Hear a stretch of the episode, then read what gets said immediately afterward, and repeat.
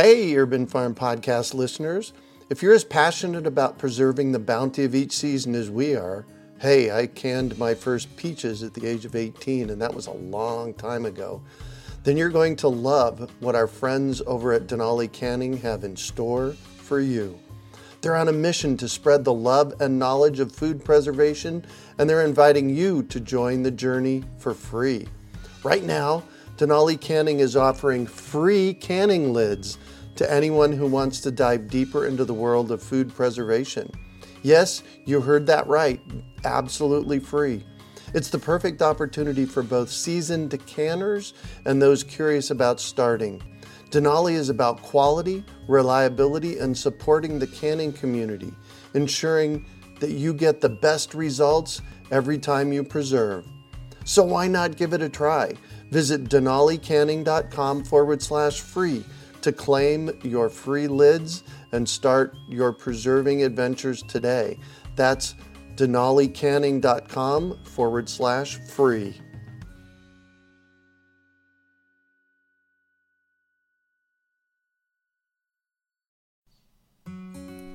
Did you know the best seeds for your garden don't come from the nursery? In fact, the seeds that will create the most robust and delicious fruits and vegetables come directly from your garden. This is because they are uniquely adapted to your growing conditions, better than anything you can buy from a fancy catalog or website. Through the magic of seed saving, it is quite possible to have the garden of your dreams. The best part is, saving your own seeds is surprisingly easy and fun. With a bit of instruction, anyone can become a seed saving superstar. Let us teach you how in our free seed saving webinar. Just text SEEDS to 33444 to sign up or visit seedsavinghacked.org for more information. That's SEEDS to 33444 or visit seedsavinghacked.org. You're listening to the Urban Farm Podcast, your partner in the grow your own food revolution. Whether you've just been introduced to urban farming or you're a lifelong advocate, we're sure you'll leave feeling more informed, equipped, and empowered to dig deeper into the soil of your local food economy. With you every step of the way, here's your host, Greg Peterson. Today on the Urban Farm Podcast, we have Petra Page Mann of Fruition Seeds to talk about her experience with organic seeds. Raised in the Finger Lakes of New York, Petra spent over a decade d- traveling the world studying agriculture before returning to her home to start her own farm, Fruition Seeds, in 2012. She has worked for one of the smallest seed companies in the world and also one of the largest. She passionately grows, breeds, saves, shares, and eats the seeds of certified organic, regionally adapted vegetables, flowers, and herbs. If she's not farming, she is singing, on her bike, hunting mushrooms, or sharing a feast with a friend. Welcome to the show today, Petra. Why, thank you. It's my pleasure. Absolutely. So, I shared a bit about you. Can you fill in the blanks for us and share more about the path you took to get where you're at now? Absolutely. It's rather funny to say now. I'm 33 years young, Mm-hmm. and it's easy in retrospect to see how there's this, you know, all these dots, and here's how I connected them. And I just want to say from the outset that there's lots of dots, and I'm still connecting them. And if there's any pattern, it's hilarious, ironic, and maybe a little bit intentional, but mostly just marvelous. And I have a lot of people um, to thank. Wow. So I started saving seeds when I was a little girl Uh-huh. here in the Finger Lakes in Naples, in my hometown, 10 minutes from where I currently am speaking with you. And my father always had this big, beautiful garden. Mm-hmm. And so I helped him plant seeds, and every year we would save a few seeds as well. And I didn't think much of it as a child. It was just something that we did. We also climbed mountains, and we went to big museums, and we ate really good food, and I took took all of these things for granted. And so my first seed saving experiences were just happenstantial as a child. And in high school, I knew very clearly that I was not going to college anytime soon. Mm-hmm. And I was really ready to get out in the world, and the more wild, the better.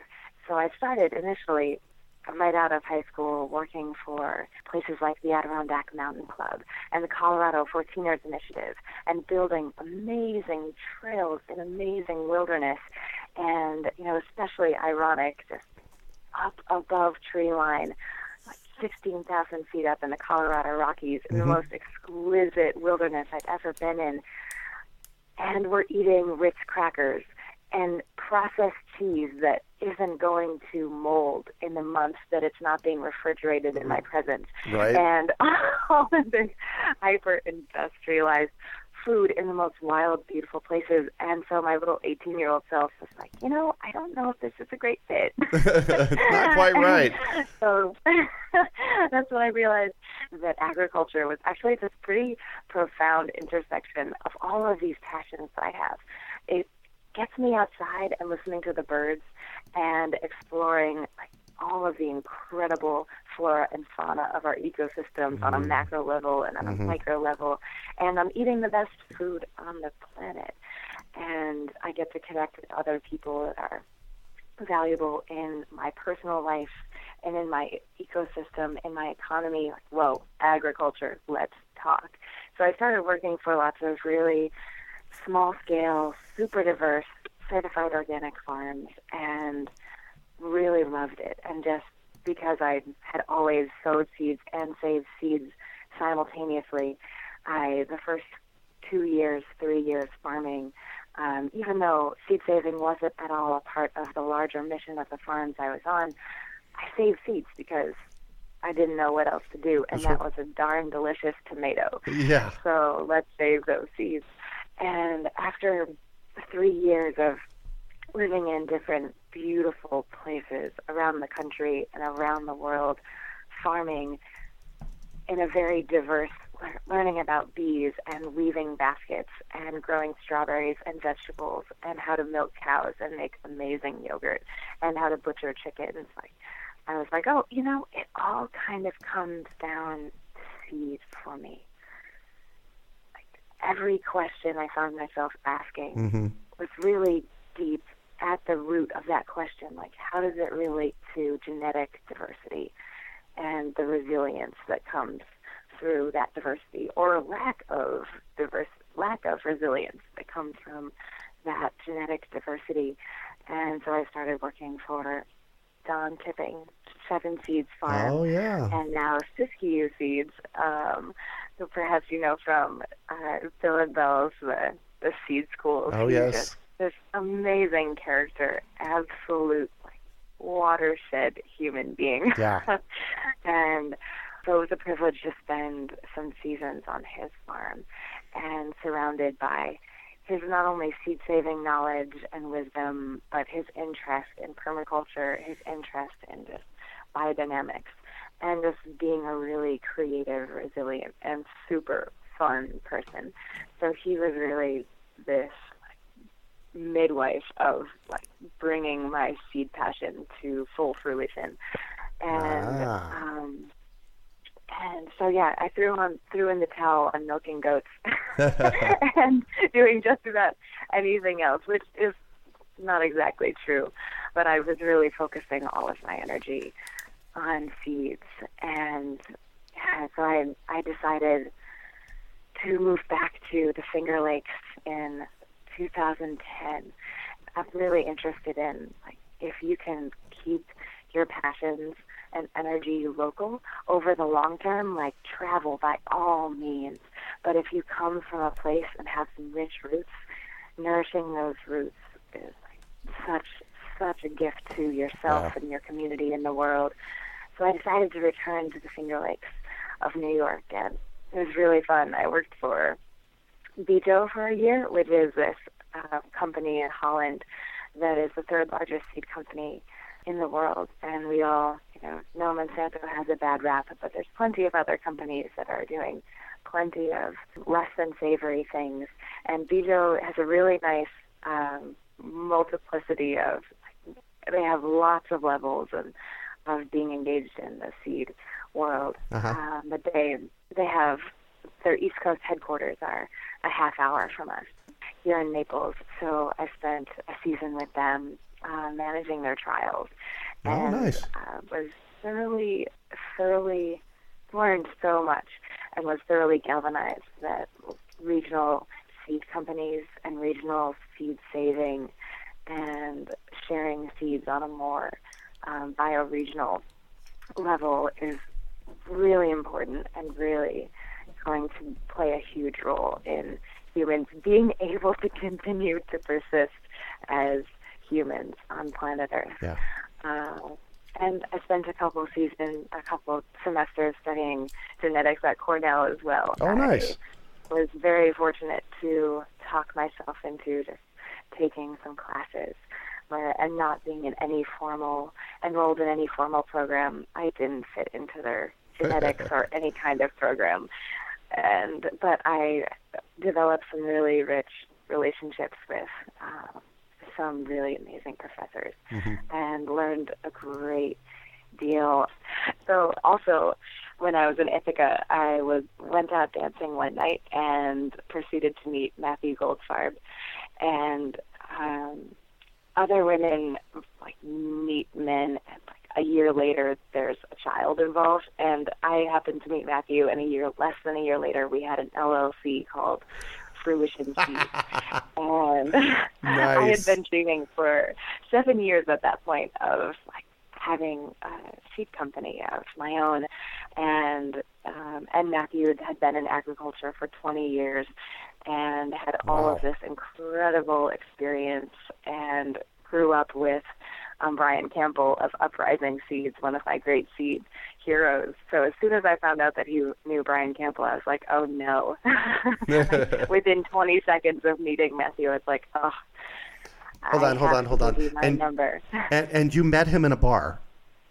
I met him in a bar, yeah, which is hilarious because of us Wow. spend any time in bars. Right. but we met dancing in a bar, and a year, less than a year later, we had um, Fruition Seeds. Nice.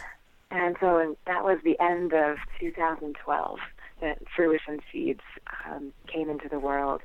And we are focused on growing organic seeds and regionally adapting those seeds to thrive in the short seasons of the Northeast and, and northern climates in general. So we're really, we're, and we collaborate constantly with Cornell University, with over a dozen local organic farmers, with other school groups, with food banks, with basically anyone who is really serious about food and food systems and has a need that our abundance can fill. Um, Nice. So we're we're endlessly. It keeps me jumping out of bed every day to be working with chefs and to be working with endless the endless layers of people interested, engaged, and invested in our food system, which Yeah. is basically all of us. Right. And as more and more people are becoming aware, it's I can't imagine as for all the chaos of the 21st century, I'll totally take it for how interconnected we are and Yeah. how we all have this sense of Yeah. significance in connecting and doing what we love. Oh, there you go. So you've mentioned a couple of times, Petra, this whole notion of bioregional seeds. Tell us about them and why are that? Why is that important? so I'm a little biased why bioregional is important. And here's part of how I think about it. I grew up in the Finger Lakes of upstate New York thinking that there's four seasons, that there's very clearly spring and then there's summer that's followed by winter uh, with fall in between where all the leaves fall off the trees. And there are very distinct plants of this place. And as I travel around the country and around the world, I'm consistently blown away by the diversity of plants and animals and life on this planet. Mm-hmm. And so as we travel from different places, sometimes even here in the Finger Lakes, you know, I'm in a valley over a thousand feet above me on the top of the hillsides are dramatically different plants. Yeah. We have four different farms. Each of our farms have totally different soils, have totally different microclimates. Mm-hmm. to say nothing of what is in northern New York or at my father's house in Kentucky or my mother's house in Utah. You know, so the plants have adapted to every ecosystem on this planet, and they're constantly challenged to continue doing it even better than the last generation. Oh, yes. They have no choice. And if human beings are going to continue to persist on this planet, um, it's going to be because we can surround ourselves with the plants that can do the same. Whether it's food plants or what we clothe ourselves in, the medicine, everything around us, including us, needs to be of place.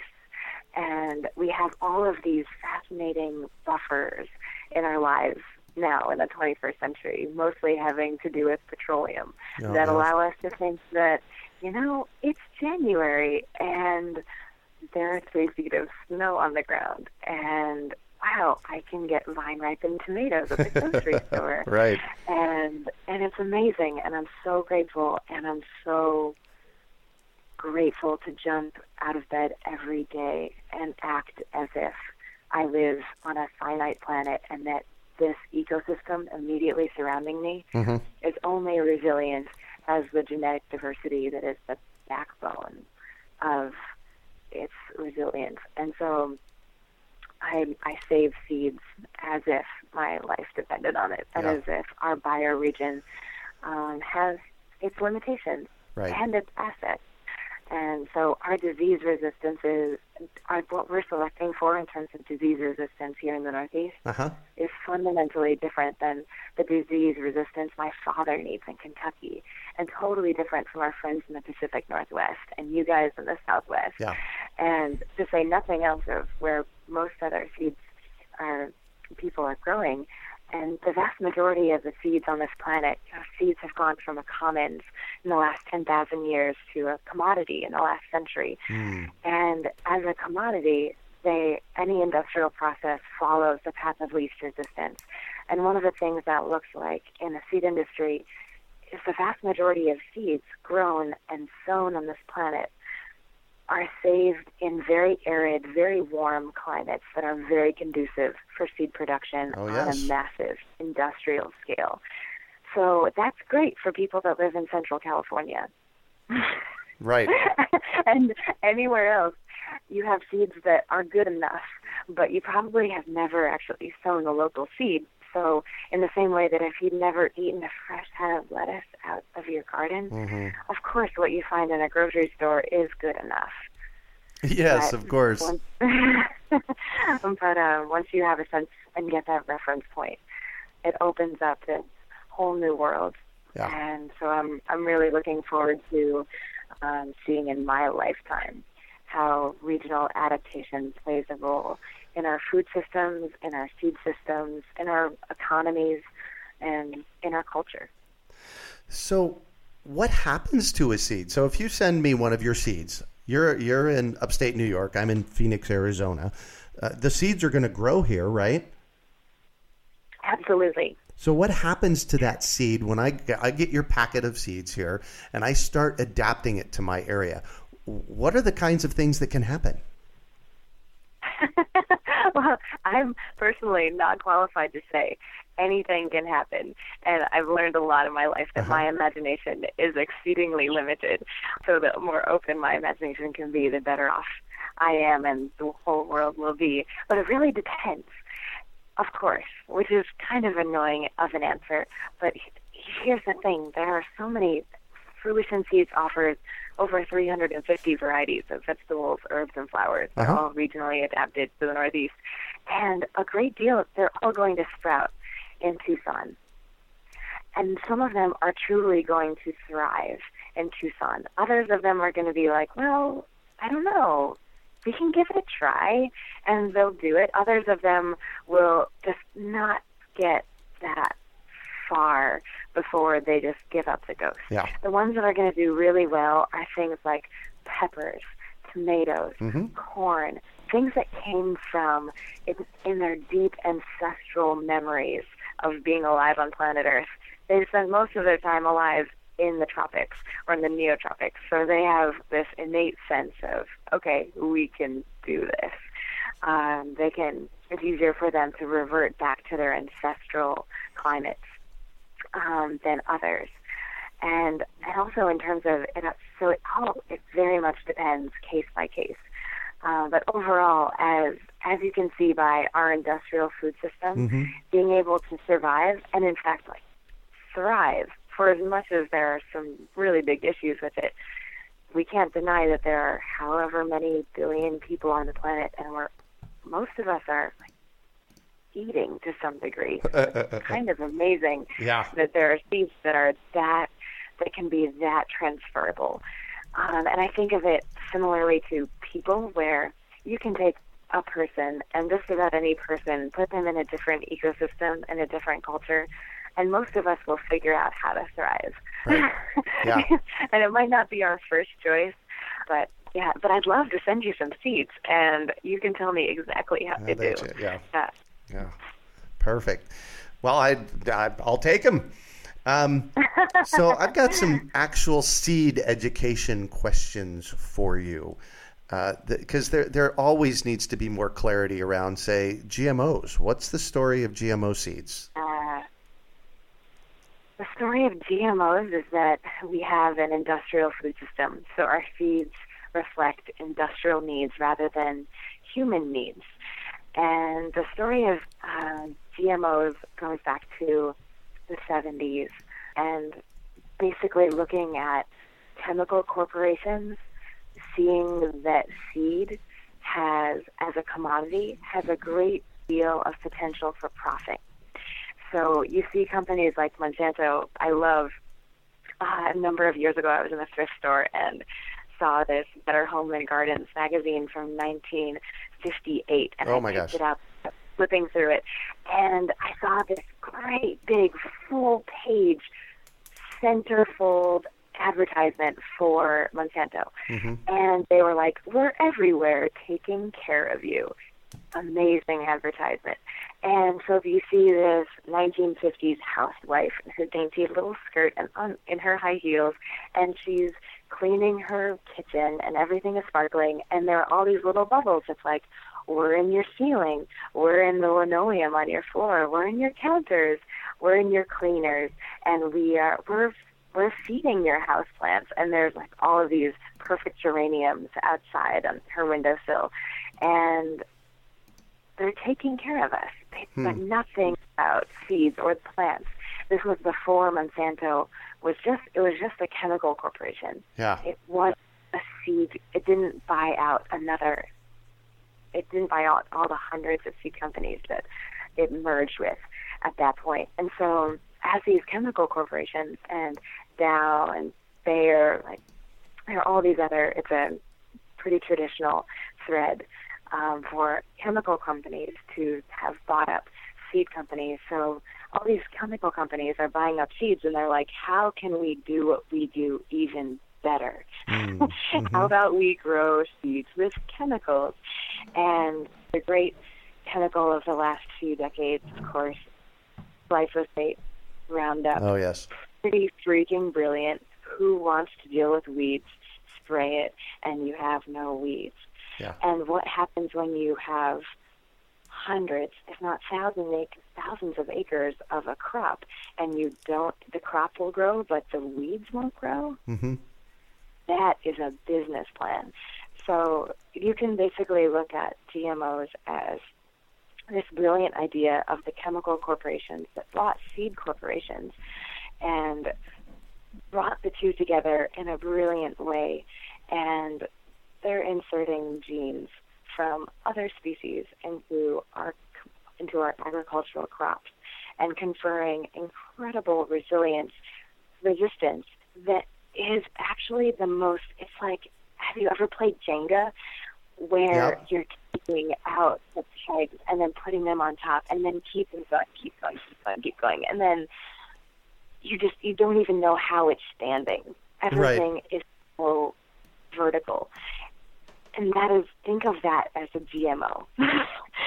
and so literally, there's horizontal resistance versus horizontal resistance. And vertical, you're just stacking all of your you're hedging all of your bets on that single genome, and that is GMOs. Yeah. That is like there's just that one single gene that is that everything is have is in the balance of, and so thank goodness life evolves. So in the meantime, you know, all of these insects and all of these fungal and bacterial diseases, um, and in fact these weeds themselves are evolving past the resistance to BT, the resistance to Roundup. And so it's this incredible, I think of it as this, this wheel that the rat is constantly spinning on, and the faster the rat runs, the faster the wheel has And so we're just asking the wrong questions, the wrong questions over and over and faster and faster. And I mean, it, and there's a thousand other things that I could say about GMOs. But it's important to realize that you know any there are there's no potential for a GMO to thrive in a system that is actually based on ecology and mm. actually based on a planet changing and evolving. Yeah. They are by nature from so static and they will will never win. And they cost millions of dollars to create if we were yeah. able to invest all of those resources into classical plant breeding and creating that horizontal resistance, mm-hmm. we would live in a really different world. Yeah. Let me count the ways.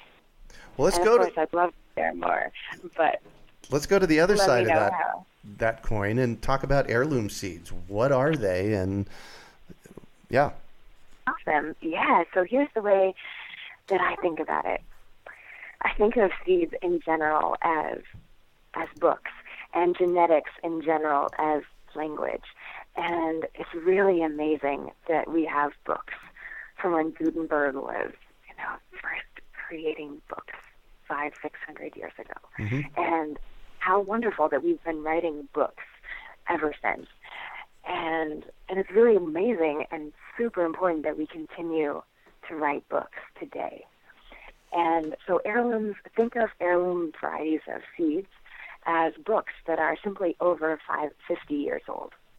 Ah. Um, that, and so they had, they initially, every single variety of anything was a brand new introduction at some point. And no one had ever heard of it. No one had ever tasted it. But someone said, hey, look at what I've got, whether it was intentional or not intentional. And they shared it and they shared those seeds and then other people saved and shared those seeds and generally heirlooms also have a cultural story along with them because genetics has really has been bioregional for 10,000 years until a century ago. Uh-huh. So by nature, a lot of our heirlooms have these really rich cultural stories um, that go along with the place they've been saved for generations. Mm-hmm. But the technical definition of an heirloom is simply a variety of seed whose seed can be saved, an open pollinated variety um, that has been saved for 50 years or more. So I like to say that um, I, I save heirloom seeds, and I'm also developing new varieties that will be, you know, heirlooms for my great grandchildren. There you go. Um, so you you use the word open pollinated.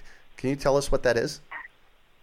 Yeah. So think of think of a whole field of sunflowers, and all of those sunflowers are crossing. Their pollen is being shed, and all of these, all of the other parts of the every every sunflower is receiving pollen from every other sunflower, and there's wind involved, there's insects involved, and when you save those seeds of those sunflowers, they will look more or less just like their parent sunflowers. Right. Uh huh. And so there's a but if you have lots of different kinds of sunflowers all in one field they'll all be crossing and the children those next seeds that you save will um, look like a mixture of all of those not exactly like their parents. Um, so that um, all heirloom seeds are, are open pollinated and all seeds on the planet are open pollinated.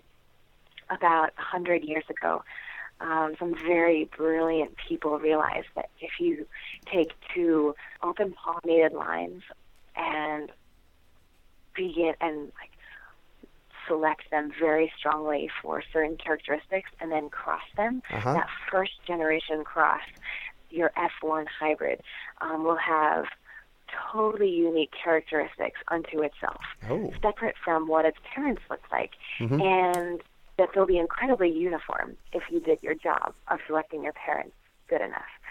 And so it's a pretty brilliant, a, pr- a totally brilliant um, and totally natural biological strategy.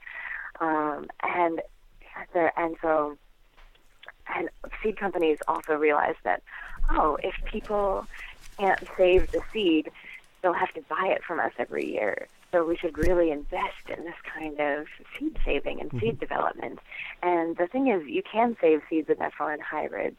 They just don't look true to type. The those children will look pretty different from their parents, Right. and sometimes wildly different from their parents, which is good news and bad news. Yeah. Everything, nothing is purely good or bad. The bad news is if you're actually hoping to save seed that's exactly like the parents, you're really out of luck. And the great news is if you're a plant breeder and want to play and come up with brand new varieties that the world has never seen, you have a playground. I was going to say you're really in luck, right? yeah. Yeah, you're really in luck. Yeah. Cool. So I want to know what your favorite seed story is since you've started this game. Oh, wow. You know, there's a lot of them.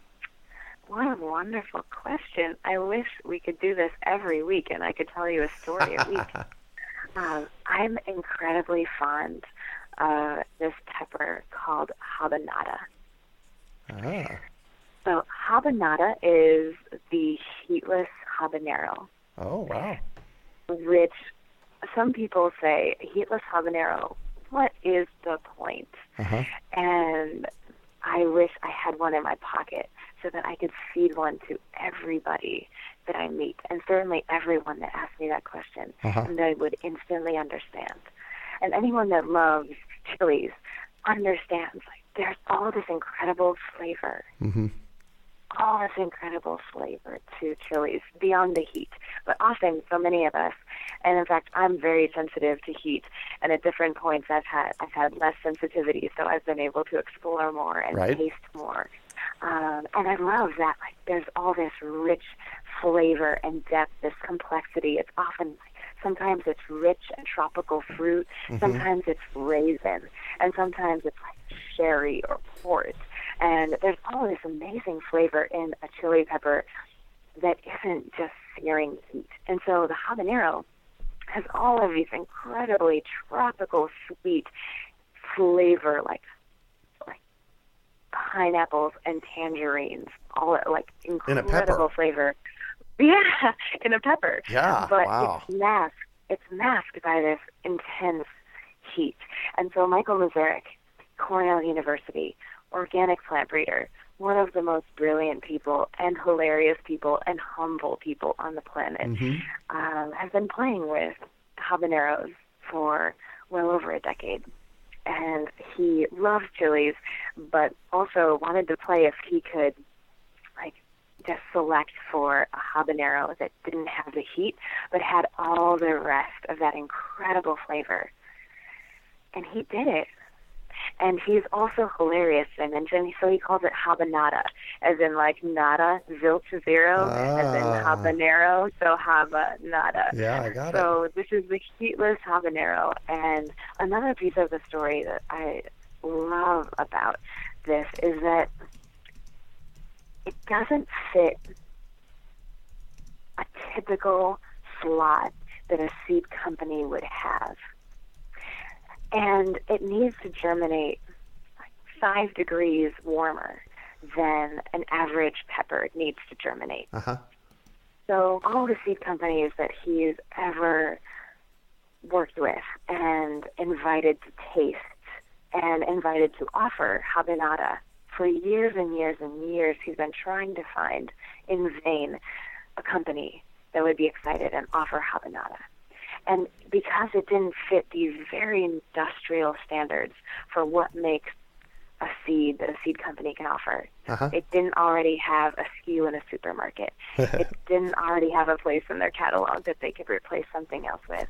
And it didn't technically meet the USDA like germplasm standards for Right. classic germination. Uh-huh. And so it had all of these little hiccups that prevented it from being shared with the world mm-hmm. years ago.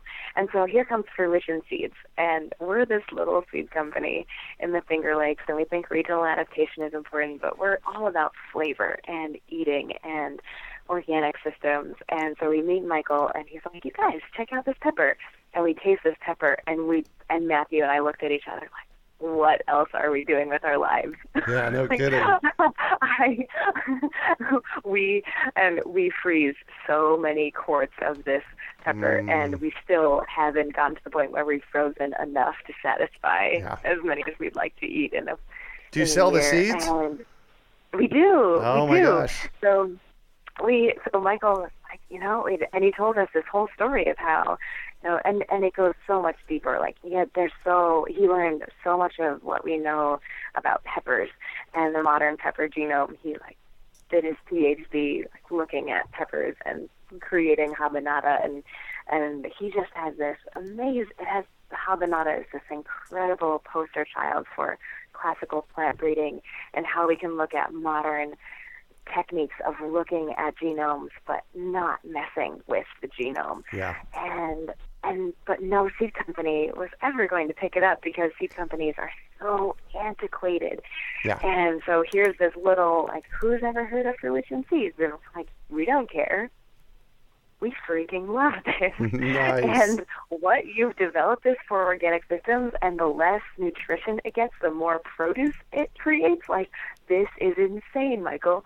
And so we offer the seeds and share exactly all the details that people need to know to be successful as home gardeners and as farmers growing its seed with its with its liabilities that would make a large seed company um, Cringe? just cringe to Yeah. offer it and and it's awesome. I mean, it was written up in in Food and Wine last year, and you know Dan Barber, the chef at Blue Hill at Stone Barns, he just you know just simply puts it on a plate, and it's a mind blowing pepper. So. I'd love to share other stories with you another time, but Nice. episode one All right, so- Habanada, Michael so, fruitionseeds.com. Which seed am I looking for? Because I want to. I want a packet of those. just look up habanada. You can look at either in the vegetables and Ah. then scroll down to pepper, or you can find the little magnifying glass, the little search bar, Yep. and type in habanada. H A B A N A D A. Organic habanada sweet snacking pepper. How cool is that? It's And even fun to say. Go ahead. Another critical piece of knowing and loving and enjoying habanada to the fullest is that eat the membrane, eat the seeds, eat the ah. whole thing. It's this little pepper. It's similarly shaped to a habanero, so it's not a huge pepper. Mm-hmm. Eat the whole thing. Pop it all in your mouth. And a lot of the flavor in a pepper is in, especially in a hot pepper, is Is in the actually seeds. in the yes, in Yeah. the seeds and in the membrane. And I mean, don't get me wrong. As a seed company, we take out the seeds so that we can put them in packets and share them with you. Yeah. We still keep all of the peppers, even though we're giving Oh, away nice. those delicious seeds. Um, but every time I actually I indulge myself and put an entire habanada in my mouth, seeds and flesh, membrane and all, Oh, and yeah. I'm so grateful. Sweet. Sweet. Well, I'm going to shift on you, and I want to talk about a time you failed, how you overcame that failure, and what you might have learned from it. Mm, what a wonderful question. There are several things that immediately come to mind. Um, the first one, actually, let me look at the calendar. Wow, the anniversary. Ah, so we have coming to fruition day in our lives. We have a celebration calendar, and and no, and January twenty fourth is coming to fruition day. Uh-huh. And so in January 2013, we had just started fruition at the end of 2012. So we Uh-huh. were just beginning the planning for our first growing season. And fruition seeds, right out of the gate, my passion and is like local seeds and then on local regional food systems. And Uh-huh. so I wanted to be this food company that only offered seed that we grew. And Wow. I was doing all of, which sounds like most people are like, what? Isn't that what seed companies do? And most seed companies are simply distribution companies. They're not actually growing. So it's a pretty radical thing to be Right. a seed company that grows your own seed. And so I'm doing, you know, crunching all these numbers and creating a crop plan and crunching even more numbers. And I burst into tears on January 24th, 2024, 2013. And I said, Matthew, there's no way we will ever make a living doing this, growing our own seed. Like there's, and I'm amazingly good at making do with very little money. Uh-huh. But like, there's just no way that we are, that we will be a successful seed company if we grow, if we, unless we buy in seed. And I just burst into tears. Uh-huh. and like, what do we do now? And we had this amazing conversation. And about an hour later, um, we were laughing and still crying, and we were so excited because we realized that the core value of us wanting to be a seed company that only offered our own seed was because we wanted to be transparent about where our seed came from Yeah. and we wanted to be ethical and honest about where our seed came from. Yeah. And I hadn't, until that moment, considered that it was kind of, it was really black and white for me. Either we are growing all our own seed or we're just a distributor. And I clearly don't want to be a distributor, so we're growing all our own seed. And then we came to that precipice, fell off the precipice, and on our way down realized that, of course, the world isn't black and white, and there's lots of shades of gray. And if Yeah. transparency and honesty and regional adaptation is our first and foremost priority, that there are actually a number of other extraordinary seed growers. Not many, but they exist here in the Northeast. Yeah. And so if we can buy seeds from these other organic seed growers in the Northeast, we'll be able to offer more variety. We'll be able to, and in the mean, and we'll be able to make a living selling these seeds. And in the meantime, we're actually supporting these other people who are growing organic seeds, Yeah. and we're collaborating with these other people. And so it was this, it was the most hilarious like hour of my life of being like a seven-year dream, flat on its face. What do I even do now? and then an hour later, so that's why we call January 24th coming to fruition day, um, because Nice. that's when fruition really came to fruition. Fruition.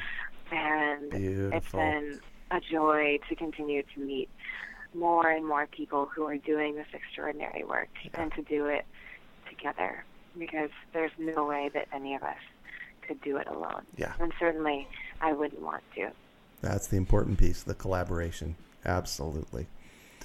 So, what do you consider your biggest success? Oh, that's fun.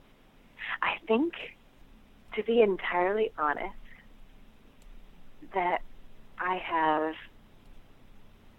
employees that come to work every day that are smiling Mm-hmm.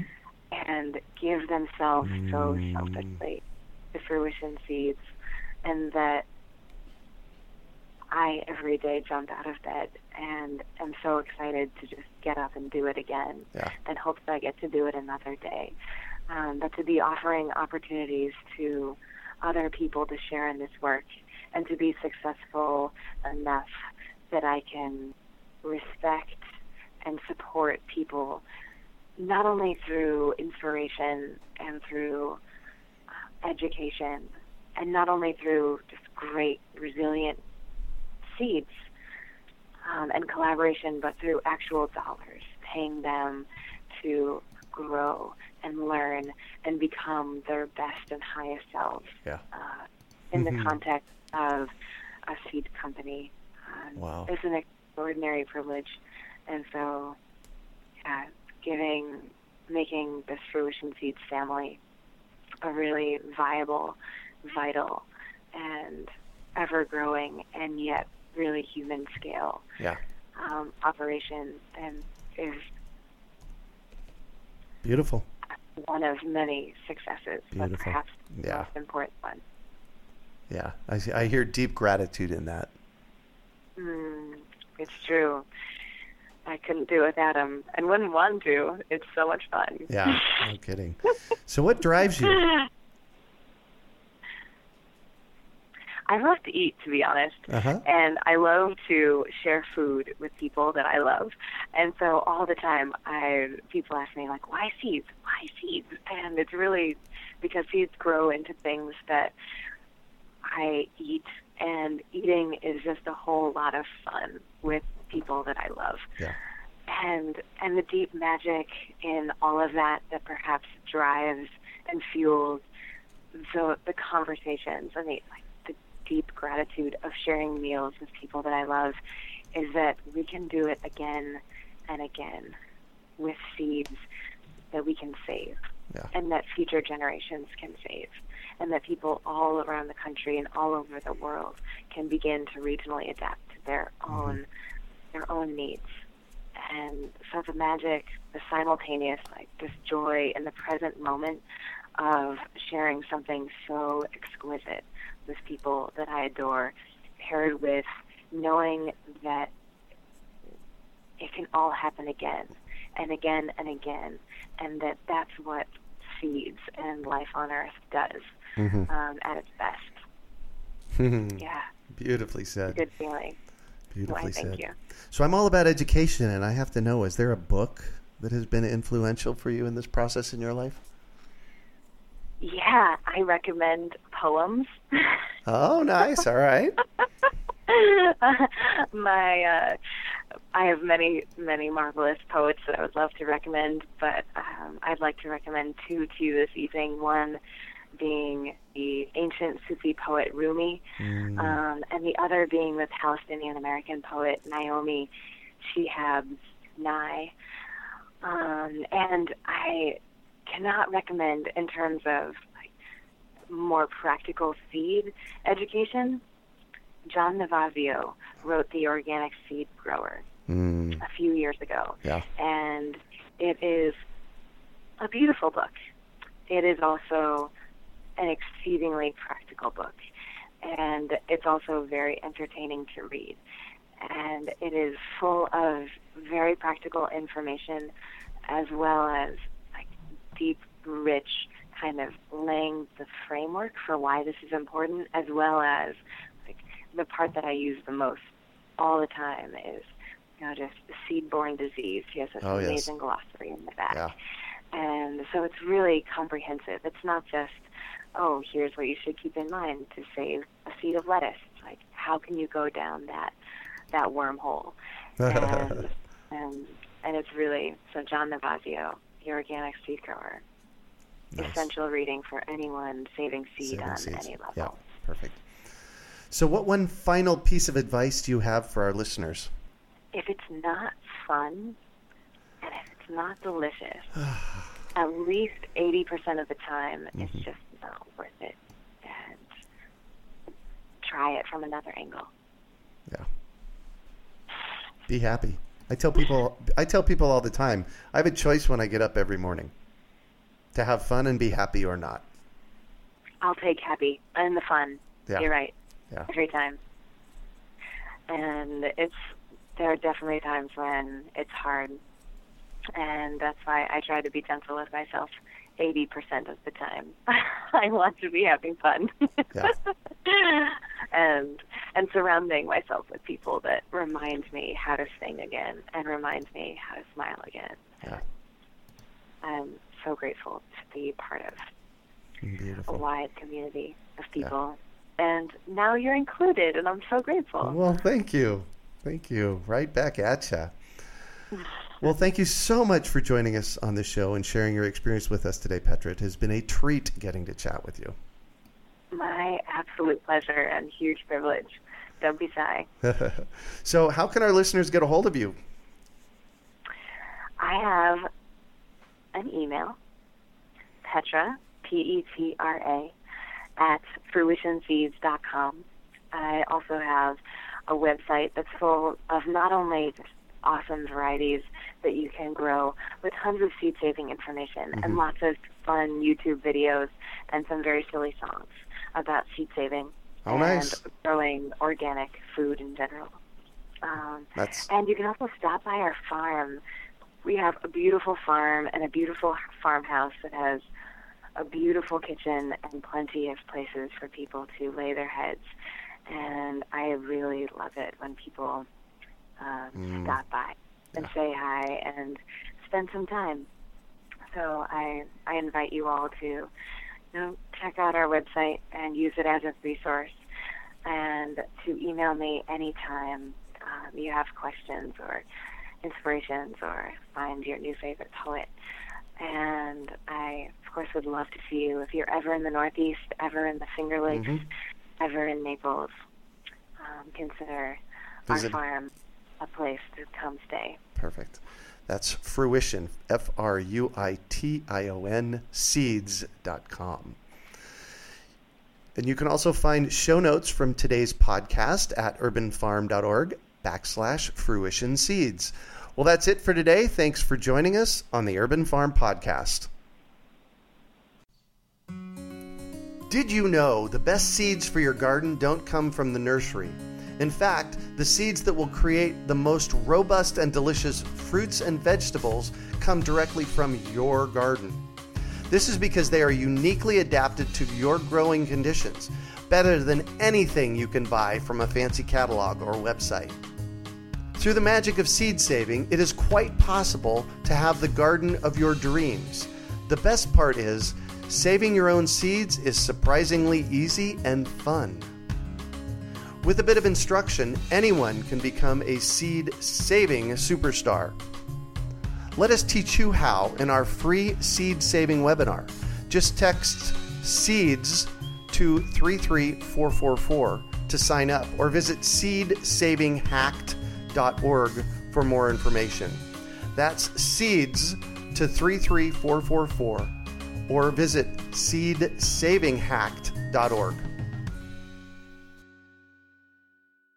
We hope you enjoyed today's episode of the Urban Farm Podcast. Remember to listen three days a week for tips, advice, and resources to help you on your journey with urban farming.